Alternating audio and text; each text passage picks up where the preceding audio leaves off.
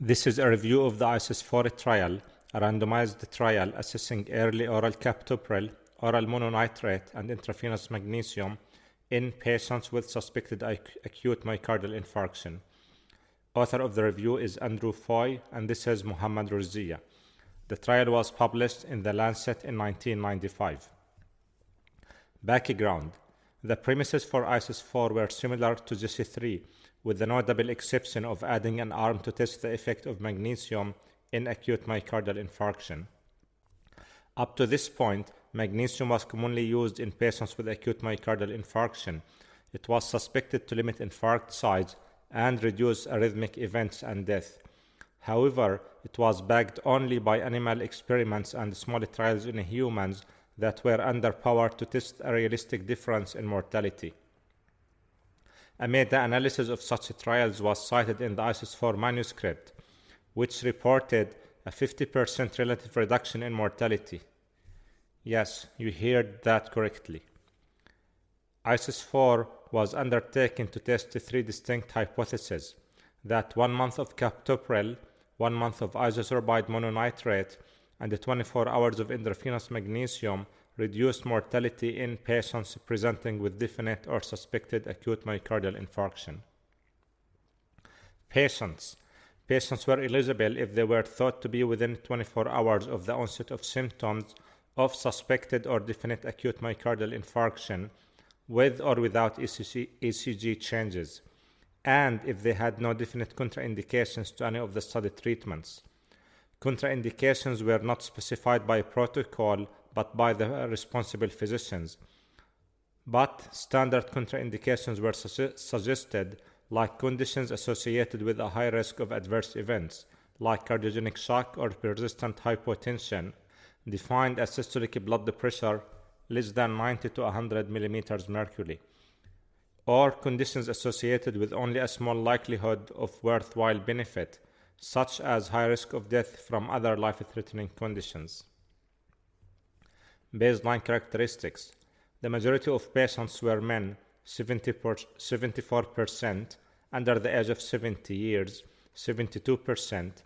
80% of patients had ST elevation on their representing ECG, and 40% were within 6 hours from symptoms onset. Only 2% of patients had systolic blood pressure less than 100 mm mercury. However, 14% had clinical heart failure.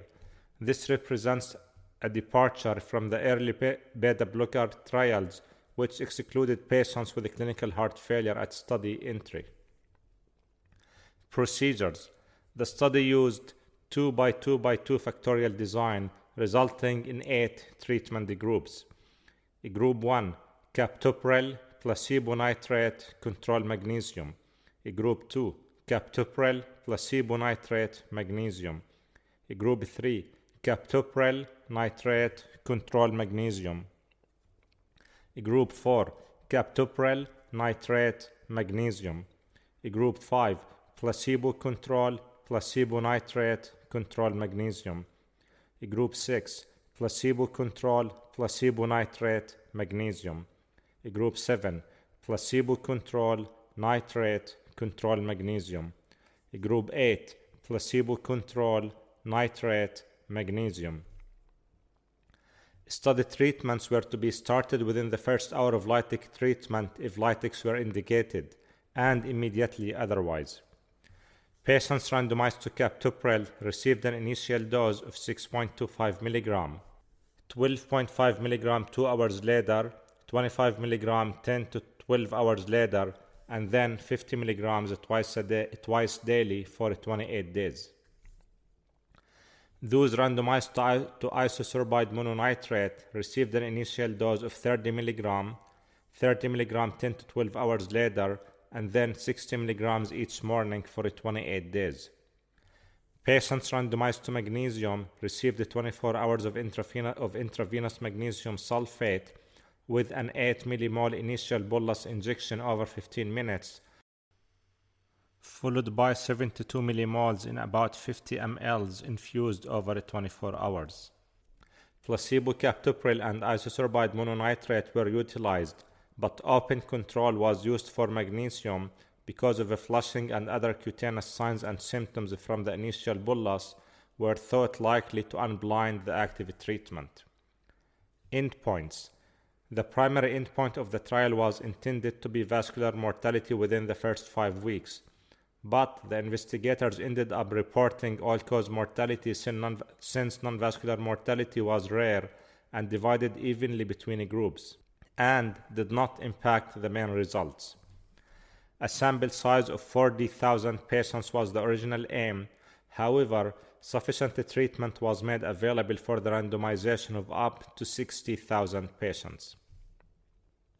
The primary analyses were captopril versus a placebo. Half of patients in each group received nitrate and magnesium. Isosorbide mononitrate versus a placebo. Half of patients in each group received captopril and magnesium and magnesium versus control, half of patients in each group received captopril and nitrate. Results 58,050 patients were randomized from 1,086 hospitals in 31 countries. Acute myocardial infarction was confirmed in 92% of the randomized patients. The use of non study treatments was evenly balanced between groups, with 94% receiving antiplatelet therapy, 70% receiving fibrinolytic therapy, and 9% receiving intravenous beta blockade. Fidelity with the study treatments was high, with 81% of patients allocated captopril discharged on the drug 83% of patients allocated isosorbide mononitrate were discharged on the drug, and 88% of patients allocated magnesium completed the full infusion. Compared to placebo, captopril significantly reduced all-cause mortality. The odds ratio was 0.93, absolute values 7.19% versus 7.69%, confidence interval 0.87 to 0.99. There was no significant treatment effect heterogeneity observed for any of the captopril treatment subgroups. For example, in combination with the other study treatments or not. The event rates for the captopril alone versus nil groups were 6.9% versus 7.8% respectively. As anticipated, captopril increased hypotension in hospital requiring termination of study drug. Inspection of various high, high risk subgroups showed preservation of captopril's treatment effect. Captopril reduced mortality in patients with anterior ST elevation MIs 8.5% versus 9.8%, heart failure 14.5% versus 16%. Heart, heart rate above 100 beats per minute at entry, 13.7% versus 14.8%. And systolic blood pressure between 100 to 104, 7.5% versus 9.4%. However, mortality was increased in patients with systolic blood pressure of less than 100 millimeters mercury 14.2% versus 12.4% but this was a small subgroup with difference of only 13 events it is also noteworthy that there was no benefit observed in patients aged 70 years or more 14.8% versus 14.7%. This was a large subgroup that accounted for 28% of patients and 55% of all deaths. Nitrate use did not reduce all cause mortality compared to placebo. Odds ratio 0.97, absolute numbers 7.34% versus 7.54% confidence interval 0.91 to 1.03. There was no significant treatment effect heterogeneity observed for any of the nitrated treatment subgroups, in combination with the other study treatments or not. The event rates for the nitrate alone versus nil groups were 7.6% versus 7.8% respectively. Unlike GISSI3, no synergistic effect was observed when, combina- when combined with captopril. Similar to captopril, it was associated with significant increase in with significant increase in hypotension requiring termination of the study drug. Subgroup analysis did not yield any surprising results. In a surprise finding, magnesium increased all-cause mortality compared to placebo. Odds ratio 1.06, absolute numbers 7.64% versus 7.24%, confidence interval 1.0 to 1.12, and the effect was consistent across the magnesium treatment subgroups. No significant differences were identified among patient subgroups. Conclusions The ISIS 4 trial demonstrated that early initiation of captopril reduced, death at 5 weeks in patients with definite or suspected acute myocardial infarction and was associated with a number needed to treat of, of approximately 200 patients. The relative treatment effect was preserved in various high risk subgroups, resulting in lower number needed to treat, particularly patients with anterior ST elevation MI, evidence of hemodynamic instability, elevated heart rate, and reduced systolic blood pressure and systolic and congestive heart failure. However, caution is urged in translating these results to patients above 70 years of age who did not benefit despite their significant numbers and contribution to events in the trial. These results are in contrast to GISSI3, which pre-specified a subgroup analysis in elderly patients and found a, statistically significant reduction in the primary com- combined endpoint and reduction in the rates of death. However, no statistics were provided. In the discussion of ISIS 4, the authors provide results from a meta analysis involving 15 trials of ACE inhibitors on short term mortality when started early in acute myocardial infarction. This includes 11 small trials and 4 large trials. GISSI 3 and ISIS 4 are the largest and are represented in, the sec- in this section. Consensus 2 and CCS 1 were smaller but still provide important data.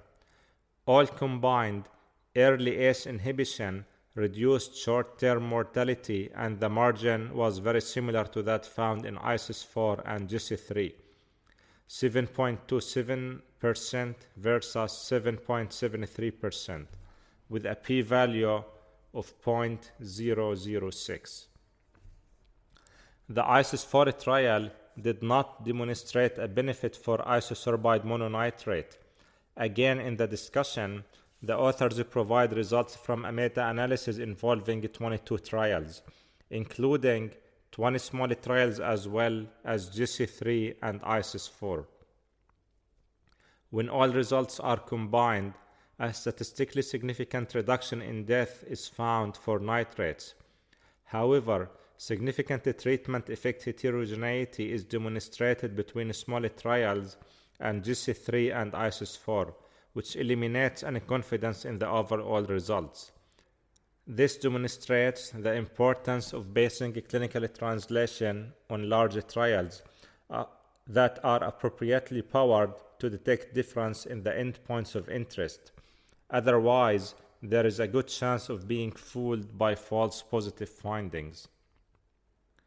Finally, ISIS 4 conclusively shattered all delusions related to the efficacy of magnesium in acute myocardial infarction and effectively represented a reversal in standard practice. The authors present a meta analysis involving nine small trials, a large but still underpowered trial called Limit 2, and ISIS 4.